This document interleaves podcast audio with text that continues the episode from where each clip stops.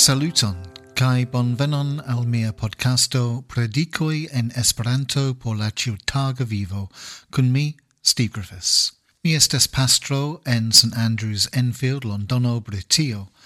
Mia Esperanto ne estas perfecta, uh, mi estes nur comensanto, sed mi esperas che gi estas suffice por vi. Hodiau, Mi pensas pri la raconto en la Evangelion de Luco, capitro sep, versoi dec unu gis dec sep. La raconto de la vidvino de Nain. Ciam ni en iras du mil dudec unu, ni batalo contrao COVID-19 dauras. Ni joyas che vaccinoi estas usatai tra la mondo, sed gis plei multae homoi vaccinijos, aferoi shainas pli cae pli malbonai. Ni provas trovi esperon por la venontai monatoi, sed ni sias che la venontai monatoi estos tre mal facilai por ni. Cae ni eble demandos, kie estas Dio en ci tiu situatio. Iui el ni multa suferis, kiel resulto de citiu pandemio. Mia patrino mortis pro COVID-19 en marto, cae kiel pastro mi sidis cun ciui qui suferas. Mi cias la doloron, la timon, la maltrankvilon, quin multae homoi sentas, cae multae homoi ancau perdis aliaen manieroin, sen laborezzo, interrompo de relatoi, depressio, finanzae problemoi, solezzo. Estis tion da doloro, kiel resulto de COVID-19, kiel ni comenzas compreni ci tiun situacion. Mi ne havas ciuin respondoin, sed mi havas du aferoin por diri de mia legado de Luco Sep, la raconto de la relavigio e la mortintoi de la vidvino de la filo de Nain. Cai mi esperas che ci tiu messaggio donas al ni iom da aspero. En ci tiu urbo nomata Nain, collectigis granda homamasso, cha estas en tombigo de iuna viro, ca la tuta urbo eliris por funebri. Ci tiu morto detruis la mondon de sio patrino. Ci confusigis. Ci dolores, ci vidis nur malumon en sia vivo. Tiam Jesuo al proximigas tra la pordego de la urbo, cae vidante cio ocasas, decidas agi. Li tushas la portilon, cae ordonas al la knabo levigi, cae tui la mortinta knabo vecigas kai ec parolas, kai dum ni legis, Jesuo donis lin al lia patrino. Por tui el ni, quiu perdis amicoin kai parentsoin al COVID-19, ni desiras che Dio redonu ilin al ni. Por tiu el ni quiu perdis labapostenoin, au relatoin, au niain sparajoin. Ni desiras che Dio redonu al ni ci tuin aferoin, Cai eble ni restos cun la demando, cie estas Jesuo, ciam ni besonas lin. Se li povas crescigi la vidvinon de la filo de nein, cial li ne forigas coronaviruso, se li estas tiel miracla, cae ciopova, cial li permesis al niai amatoi morti? Cial li permesis al ni suferi malsanan, cae mensan angoron? Mi ne sias. Mi ne havas respondon al tio. La vero estas che la vivo povas esti tre cruela cae ne existas facilae respondoi por tiom multe de tio cion ni spertas.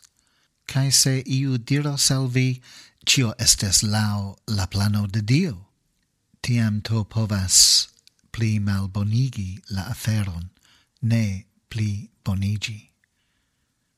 Credi che citio estas cio pato de la plano de Dio por ni suggestus che Dio povas esti tre cruela, cae mi tuta ne credas tion. La vero estas che niai vivoi povas esti plenigitai de sufero cae doloro, eventoi occasantai sen vera cialo, cia tiel estas la vivo. cae tio ne montras al cruela Dio. Li ne estas magiisto, quiu povas malaperigi nian doloron. Estas pli grava por ni serci Dion, promenanta cun ni, dum ni suferas.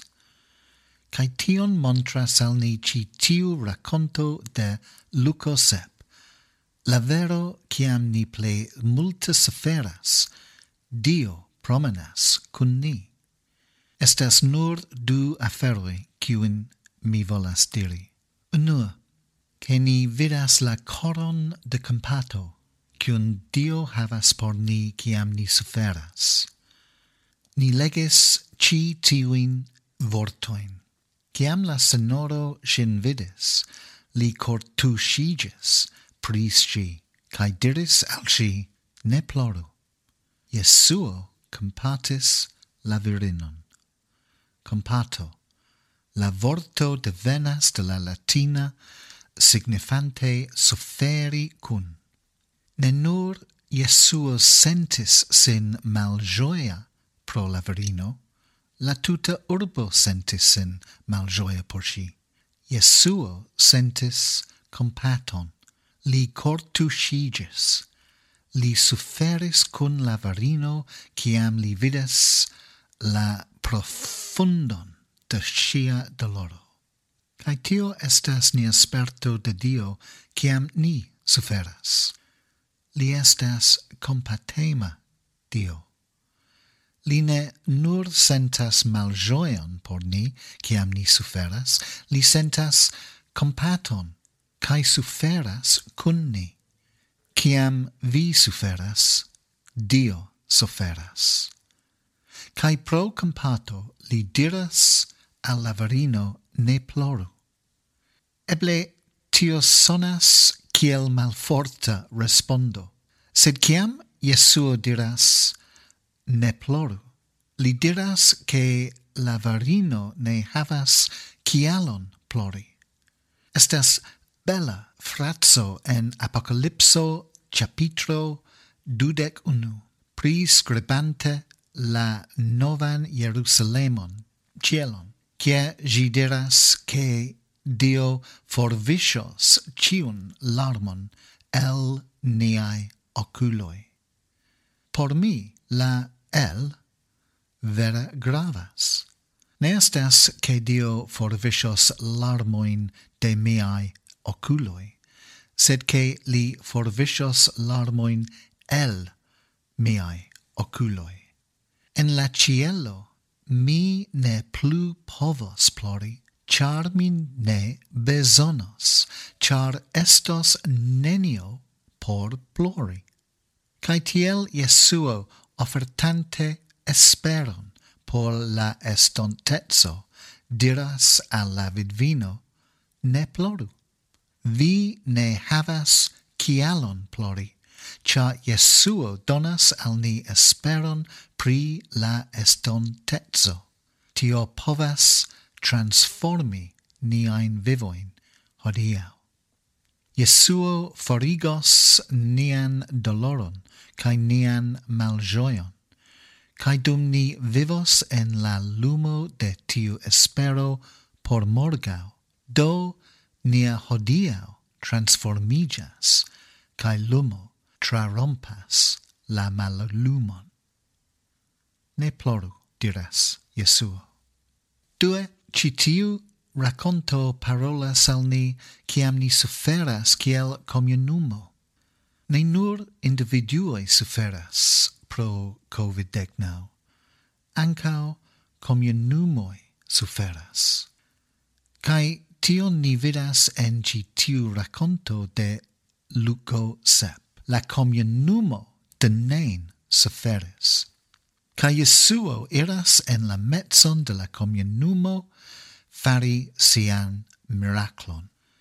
La varino festas la revenon de sia filo, cae la comunumo festas la risanigan potenzon de Dio. ni leges la vortoin de Luco en verso dexes. Ili gloris Dion derante granda profeto leviges inter ni, cae Dio visitis sian popolon. Miraclo farita por individuo estis miraclo por la tuta communumo. Cae ni pregas, che Dio alportu risanigon al niai communumoi en proxima estontezzo. Ni lernas de citiu raconto simplan, belan veron. Jesuo estas cun ni dum ni suferas. Li compatas nin, cae suferas cun ni. Li donas al ni esperon pri la estontezo, cae tiu espero transformas nian nunan sperton. Jesuo ancao estas cun niai comunumoi. Se unu el ni doloras, ni chui doloras, cae la miraclo de revivigio estas miraclo por la tuta comunumo, ne nur la individuo.